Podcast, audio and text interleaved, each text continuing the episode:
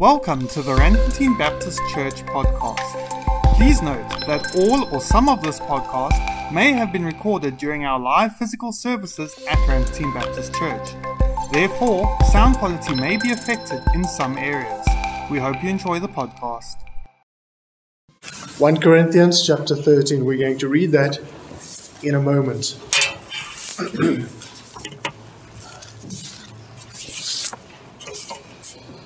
so we did some small improvements to the church. You see there were the toilets all been painted. Thanks, Rob, for painting that.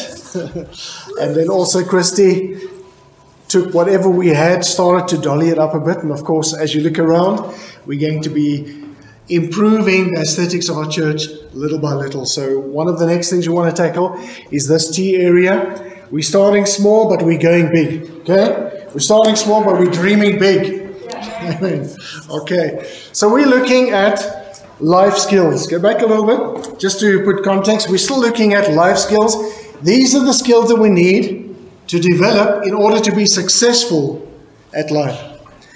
One of the things that has come up is love. But let's stay there for a moment. Ecclesiastes 10:10 10, says, "Skill will bring success." Then Proverbs 22:29, "A man skilled in his work will serve before kings." Anybody can make food. What causes you to go back the second time? Good food. What's the difference between food and good food? Skill. All right? not just your mother's recipes. It's not cheap food. It's good food. And of course, we can apply that to all of our lives. Now we came to this life skill, the life skill of love. And we said that it's an extremely important life skill. In actual fact, it's probably underrated. We don't see it as a skill. We see it as an emotion, something that comes upon us. We walk into a room with single people um, see somebody attractive, the opposite gender, they see us, we see them, we look at each other back and forth. Second time, it wasn't an accident, and suddenly the emotions of love start to overwhelm you. Ever been there? Marry the person? Husbands, your hand should have gone straight up. that is the right answer. That's what we think about love. But Love is so much greater than that. We underestimate the power of love and the real controlling influence it has. It's really strong. Think of a mother's love that will come between her and any assailant and attacker if her child, she'll lay her life on the line if she sees her child is in danger. It's a universal friendship clincher. People are always drawn to people who love them. So if you want friends, Stop doing this. It's not going to get you friends. What's going to get you friends is loving other people. Real friends. Not friends in America, not friends on the screen, real friends that you could actually have a date with, go out and then have some fun with. And then, of course, internally, love doesn't come alone. Love always brings with it peace. Love brings with it joy. Love brings with it a sense of fulfillment. When you and I cultivate love, all of those other things enter with it. In actual fact, love is so strong, it can change the physical chemistry of your body. It sparks off at least two hormones. The one hormone is dopamine. Now, dopamine is released when you feel something good or pleasurable. When you feel love, Dopamine is released in your body. You want more of it. You kind of get addicted to it, but this is a positive addiction. then another hormone is oxytocin that helps you be calm, relaxed, feel at peace. And when couples bond, when people give each other hugs, when people are in their friendship circle, those chemical hormones are released. So we shouldn't underestimate the power of love. The Beatles said, Help me out. Love is all you need. It couldn't be more simple. I like what Charlie Chaplin said. You need power only when you want to do something harmful. Otherwise, love is enough to get everything done. And isn't that the truth? love is enough to get everything done. Now, there's a lot that can be said about love. And uh, one of the things we need to do, we can't bypass the topic of love without looking at 1 Corinthians chapter 13, seeing what God says over there. Now, love is so important that the whole of the chapter is dedicated to describing love. There's only one other topic in the Bible to which a whole chapter has been dedicated. Can you guess? Hebrews 11 faith. So you have faith, a whole chapter dedicated to it, and then you have love. Yet 1 Corinthians 13 13 says, Love is the greater. So God obviously has a high opinion of, of love, and I believe we should have too. And once we understand the power of love, we'll stop looking at it as something that may or may not happen to us. But we will be deliberate about cultivating love in all of our human relationships. So Let's read 1 Corinthians 13, verses 4 to 8. And when I studied that, I looked at two groups of qualities that came out. The one group was the things that real lovers do. And then the other group is if you're somebody who loves, this is the type of thing you'll refuse to do, you'll never do. So we're going to look at the positive qualities today, but let's look at all of them together in 1 Corinthians 13, verses 4 to 8. Are you there? Love is patient, love is kind, it does not envy, it does not boast, it is not proud, it is not rude, it is not self seeking, it is not easily angered. It keeps no record of wrongs. Love does not delight in evil, but rejoices with the truth. It always protects, always trusts, always hopes, always perseveres, love never fails. So we have the qualities over there. There's 16 of them. Things to do, things to avoid. They're a little bit mixed up. But we're going to look at them this morning, the things that real lovers do, and there are eight qualities that we're going to go through. Before we get there, the chapter itself, 1 Corinthians 13, is a unique chapter. So let's look at four quite unique characteristics about 1 Corinthians 13. You can't see it, the first thing in the English translation. It's not just love that is spoken about there, but the definite article is used there. The love, the agape. So he's not just talking about the romantic love, the friendship love. He's talking about a very particular type of love. So he says, romantic love may have good qualities, friendship, family love may have good qualities, but the love of God, this love, the love of God has unique qualities. So we are, there's a very particular type of love under discussion here. Then the second thing we see is in our English translation, all the qualities of love are described as adjectives. Love is a noun, a thing, and it's a type of thing. That's not the truth. All the qualities of love here are all verbs. So everything over here is telling us the type of thing love does. You see, love is not a subject to be studied under a microscope. Love is something to be lived. So when he's talking us about, to us about love here, he says, if you want to see a person that loves, just watch what the person does. And if a person claims to be loving, but doesn't actually do anything about it, they haven't quite got what love is about. Then in the King James Version, chooses to translate the word agape here as charity. Of course, that is incorrect. Charity makes us think of being benevolent, kind to poor people. But that's not what is under discussion here. It's love. Now, love may embrace charity, but it's far bigger than charity. And then the fourth thing that we see here is love is really a description of Jesus Christ. The whole chapter is about Jesus Christ. I like what John MacArthur says. Paul, in this chapter, is painting a portrait of love, and Jesus Christ is sitting for the portrait. Isn't amazing? He's just describing Jesus. Because remember, love for us is something that's difficult to understand until somehow we experience it. We see it in life. Now, God understands, He can't just tell us about love. He needs to show us love. And he sent Jesus to show us what love is. So when you think about all the qualities of love, we say in this chapter, love is patient, love is kind. We could put the name Jesus there. Jesus is patient, Jesus is kind, etc., etc. So the qualities are patience, kind, rejoices with the truth, always protects, always trusts, always hopes, always perseveres, love never fails. Those are the eight qualities. So let's jump in and look at them. Love, the first thing it says, is love is patient.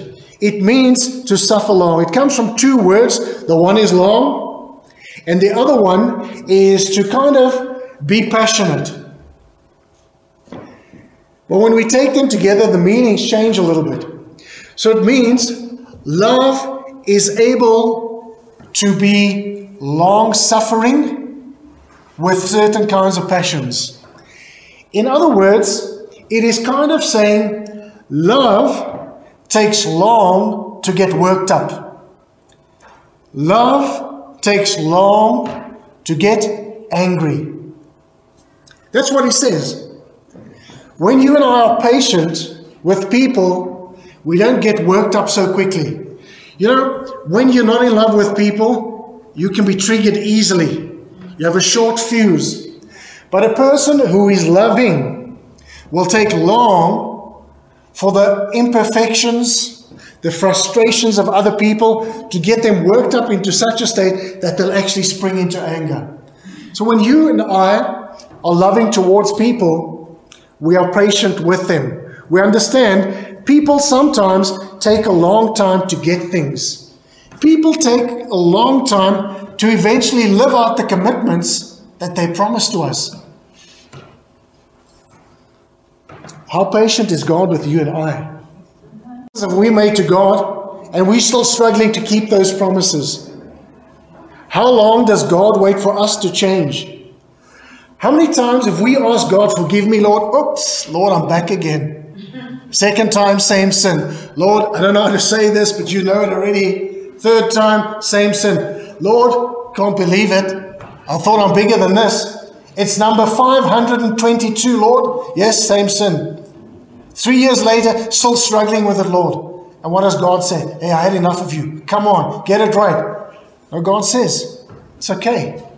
At least you're trying. Do you see? That's love.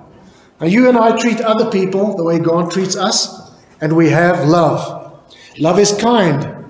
So, the word over here is used only once, and that is here in the New Testament. There are two aspects to this kindness. The firstly, Love is gentle, it's not hard in its manner. And then love is useful.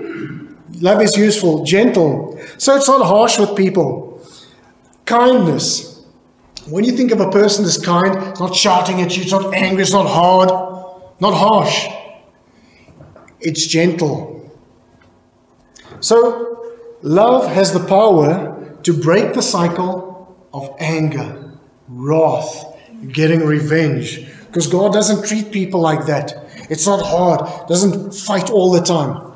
Love is gentle.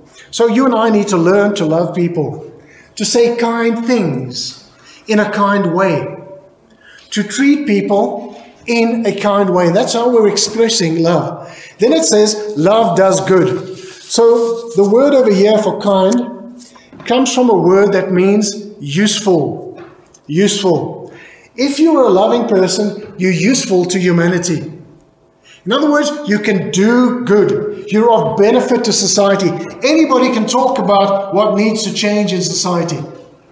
How many people are the change, as we say, they want to see? Anybody can say, somebody should do something about that. There's so many people in need. And we can write books and we can study and we can have conferences and we have con- conventions and uh, Nobody actually gets to do anything. We just hire five star hotels and then we convene a committee. But nobody actually ever does something about it. It's useless. So it says love is not useless, love is useful. How do you and I test whether we have developed love in our lives? how useful are we in society?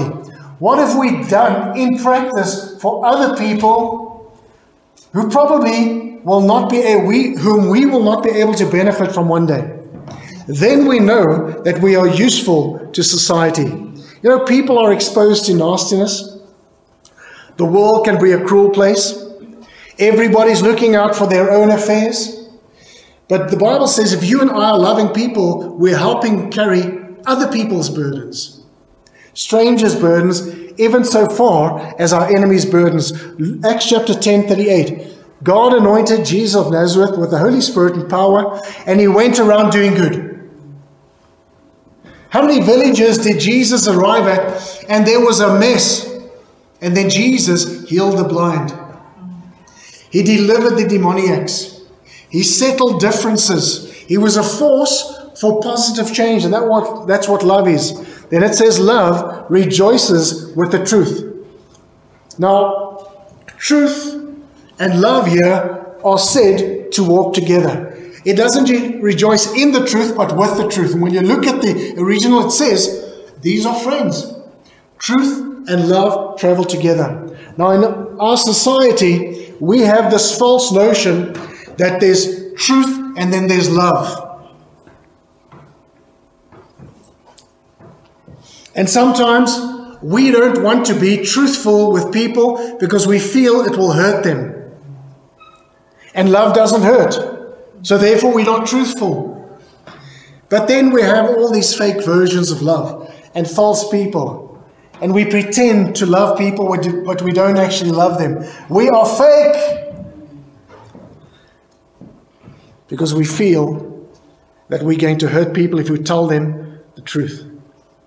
We fake too many things to get people to fall in love with us and stay in love with us. You have fake profiles, and we live a fake life on the internet. I mean, everybody smiles. Everybody's holiday was the best. Everybody gets out of bed and the hair is like, wow, after a whole night's sleep, that's what you look like. Imagine when you put makeup on. Every anybody ever say, I'm having a bad day? Ever read that? Wow, best best meal ever, best milkshake ever, uh, best day ever, best best best. Man, your life just keeps getting better and better. Amazing. Because we feel like if we admit to people we're not having a good day, we don't really look that good without makeup. People reject us. So we project this false image in order to get people to like us. And then people say, We really do like you. Promise. But when you take the makeup off and you're not so nice to people and you've got nothing to give in, in return and you complain a bit, do people still love you? You see? The real people will allow you People who really love will, will allow you to be yourself. They'll understand that you're going to have good days and bad days, good hair days, ugly hair days. And they're going to take all of you. Then we move on to four qualities, four actions, and it talks about love's stickability, the permanence. It always protects, always trusts, always hopes, always persevere. You know, to love isn't easy. And we might say that to love permanently is almost humanly impossible. But you can do it with the love of God. That's what we are learning over here. So a child wrote a letter to God, said, Dear God, I bet that it's hard for you to love all the people in the world. We've only got four people in our family, and I'm struggling with just these four people under my roof. and you love the whole world. Love is tough, but God can help us do it. So it says, Love always protects. What does it mean to protect? It's a word that means to cover over, to put a covering over. It's like a roof. Love is that protective roof. It means to conceal things and protect it. Now, what does that mean? Love doesn't expose people's failures and weaknesses. Love, if you know something about somebody that is pretty embarrassing, you'll keep it to yourself. You don't expose the faults, the weaknesses, the mistakes, the failings of other people. Love doesn't gossip. Love doesn't tell stories. Love doesn't put people and uh, their mistakes on display and call other people to point fingers. Love just hides. You'll never know that. So, Proverbs 17:9 says, He who covers over an offense promotes love, but whoever repeats the matter separates close friends. Keep to yourself the weaknesses, the mistakes of other people. Keep it to yourself between you and your friend. The moment you let that out, you separate people from that person, you isolate them, and you and I become divisive people. But love is a protecting force. Then it says, Love always trusts, it believes in looking out for the best in each person. So, what does it mean to trust over here? Other version, love believes all things. It's to have faith in people, to give them credit in other words, to trust people. Now, love is not gullible. It's not just going to swallow everything that people say. It's going to use discretion. It's going to use discernment. But love is always going to trust and believe that people have the capacity to change.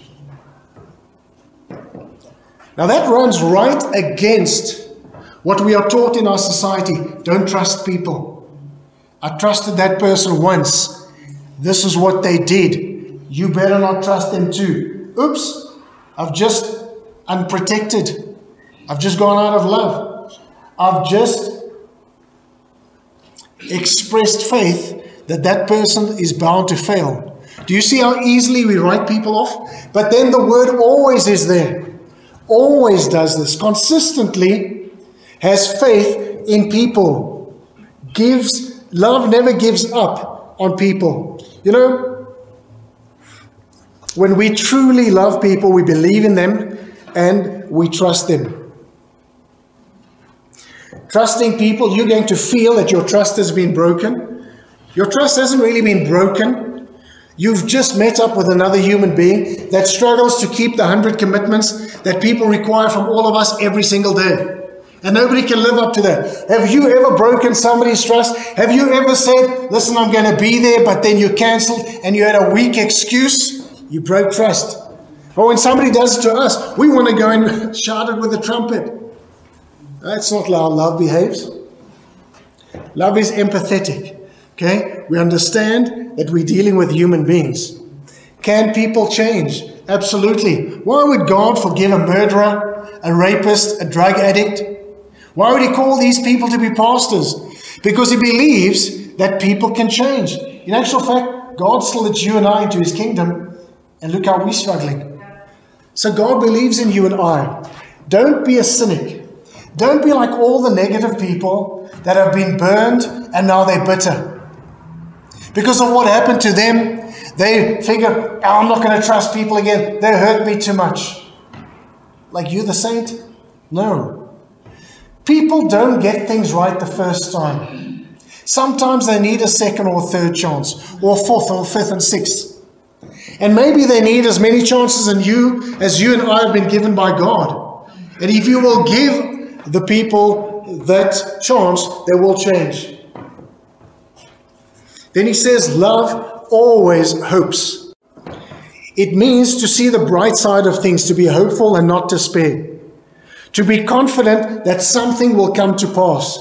In other words, love puts has hope, has faith in people. Love never gives up on people. That's what he's saying over here. If you want to break it down, love always hopes. It never gives up on people. Do you know, I don't think there's any place, a single record, where Jesus ever abandoned somebody. It doesn't mean that he came across perfect people, godly, righteous people. He came across the whole range of human beings. He never abandoned a person a single time. People left him. They didn't like the way what he was teaching. They didn't like the standards. But Jesus never left people. But we leave people. People that we said we love, and we said we will always love you. And we read these wedding vows, and she was dressed in white, and I was dressed nicely, and I said, I will always love you. Yeah, but things have changed now. Don't you see the always in front of hopes? And five years later, you're saying to yourself, What? I broke up because of that? Do you understand? Have a little bit of faith. Give people the benefit of the doubt, of your, your doubts. So, in his book, Moments for Mothers, Robert Strand wrote about the conflict in a family in, in Scotland. Teenage girl in her teens became rebellious, decided I don't like my parents' rules. My mother doesn't understand me. She's old fashioned. Times have changed. I can't live. I'm being smothered. So she went and tried to live a life without restraints. I mean, hello, it's in the Bible, story of the prodigal son. But did we learn anything? No. We're going to try it by experience. So she ran off. Obviously, her money ran out. She became a slave to her choices, to in order to maintain her pride and not contact her parents, she had to do some pretty despicable things to survive. She didn't realize that over that time, her father passed away, and she went to live in these homeless shelters night by night. That was basically the level of her freedom. What her freedom had won her. It had actually won her imprisonment. In one of the shelters, she saw a poster that her mother had put up. And the mother said, picture of the daughter, if this is you, please come home. If anybody has seen you, this woman, this girl, please contact me. I'm the mom. I still love you. Come home. Now, she had had enough of life on the streets and life in shelters. In wonder and disbelief, she set out for home and she wondered if indeed she was still loved. She arrived there in the middle of the night, and her mind, her heart was racing as she was about to knock on the door. But as she was about to knock on the door, she noticed the door was a little bit open. And then, instead of this excitement, fear gripped her heart. She wondered, had her mother been attacked? And what, what was she going to encounter in the house? She went in, and fortunately, she found her mother sound asleep. And her mom embraced and says, You know, I've always loved you. You've always had a home. I understand what you've done, but I've always loved you. I've never given up on you. And she said, Mom, I love you too, blah, blah, blah. But mom, the door's open. You know, that's not safe in today's society. Why have you done that? She said, You know, the moment you left, that door door's never been locked. I always left it open in the hope that one day that you would come and you would find the door open. Love always has the ability to hope. So don't give up on people. And I know it's very difficult to keep hope alive. We have brothers and sisters who become drug addicts, who've gone off the rails. And we think after years and years and years, it doesn't seem like they're coming back. They will come back. And one of the things that will help them, help it make it easy for them to return, is if they know that when they come back, nobody's going to tell them, I told you so. Serves you right. You've blown your chances. But that we will forgive them. It says, Love always perseveres, endures all thing, things. The God's Word version says, Love never gives up. What it means there, it's again one of those words that is a double barrel word to go under trials, to endure trials. What it means really is to be like a soldier. The words there speak about a soldier having to endure hardship. The life of a soldier isn't easy. So it's a military word. It kind of says, love soldiers on. It's saying that love has a fighting attitude, but not in a bad way. Love perseveres. It fights because love believes we can win this war. We're going to get the victory. That's what it means. Now, I suggest every five years we should have a medal ceremony. Every five years of your marriage, every anniversary, you get like, hey, you got the five year. That's a bronze medal. If you've been married for 10 years, you get silver. 15 gold. 20 bigger gold. Till you get ones to hang around here because you've soldiered on. I mean, if you've been married, you've been through some battles. You've had some fights. And yet you're still together. Why is that? Because that's what love does. It perseveres. Ah, I'm not tired. I'm, I'm tired of this. I'm not going to have this anymore. Oh, I don't like feeling this way. I don't like the way you feel. Let's break it up. Well, I wouldn't put you in a battle. You run at the first sign of discomfort. They don't feed you for a day. You have to live out in the bush, eat out of a tin, and you said, The army life is not for me. Don't join the army unless you're a soldier. Don't fall in love until you can soldier on. Amen? Now, I don't know who gets the medal, the husband or the wife. There's two medals. You may say, well, give me both. Some people are lieutenants in the army, some are majors, captains, others are generals. You don't know what I've done to love this woman. You don't know the battles I've the wars are fought. Look at the scars. hey, it's just love, dude.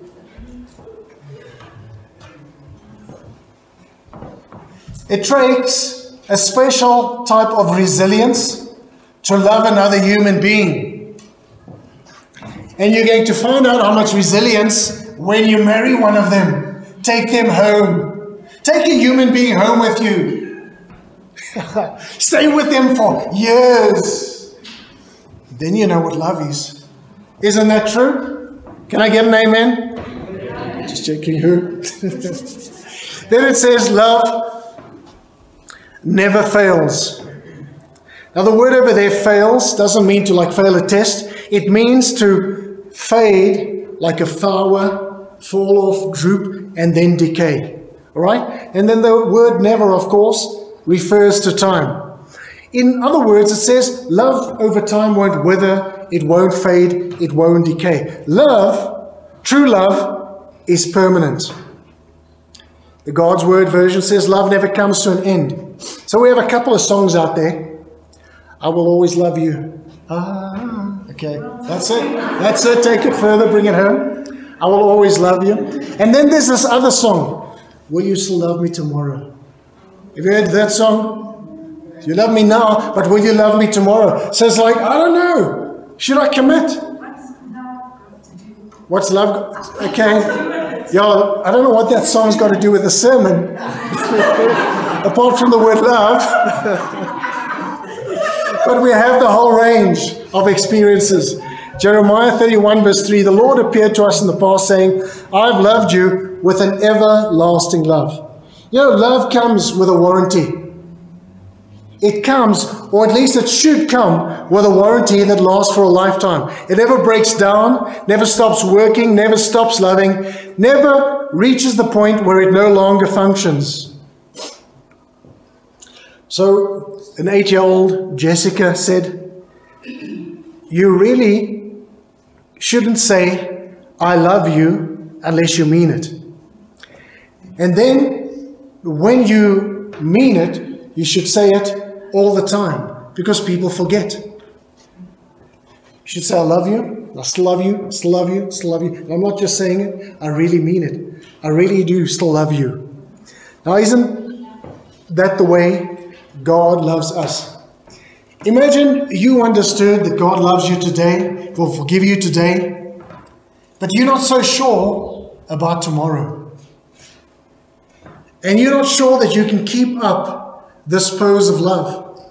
And you know what? Many people die doubting the love of God. Well, God, you've been faithful through my life, but do you love me still? Have I done enough to get into heaven? The answer is no. No, you haven't done enough to get into heaven. Jesus has done enough. That's why you're going to get into heaven, because He loved you. So it talks about love. Love is not just something you feel, experience, it's not something that comes and goes. Love has a permanence to it. So, love is a portrait of Jesus. And God wanted human relationships to be controlled by love. It's the greatest, most excellent way of relating. So Paul described it in detail. In case we less uh, mental people, we're more visual people, we need something tangible to latch onto and to help us understand. Then Jesus left his throne, walked the earth.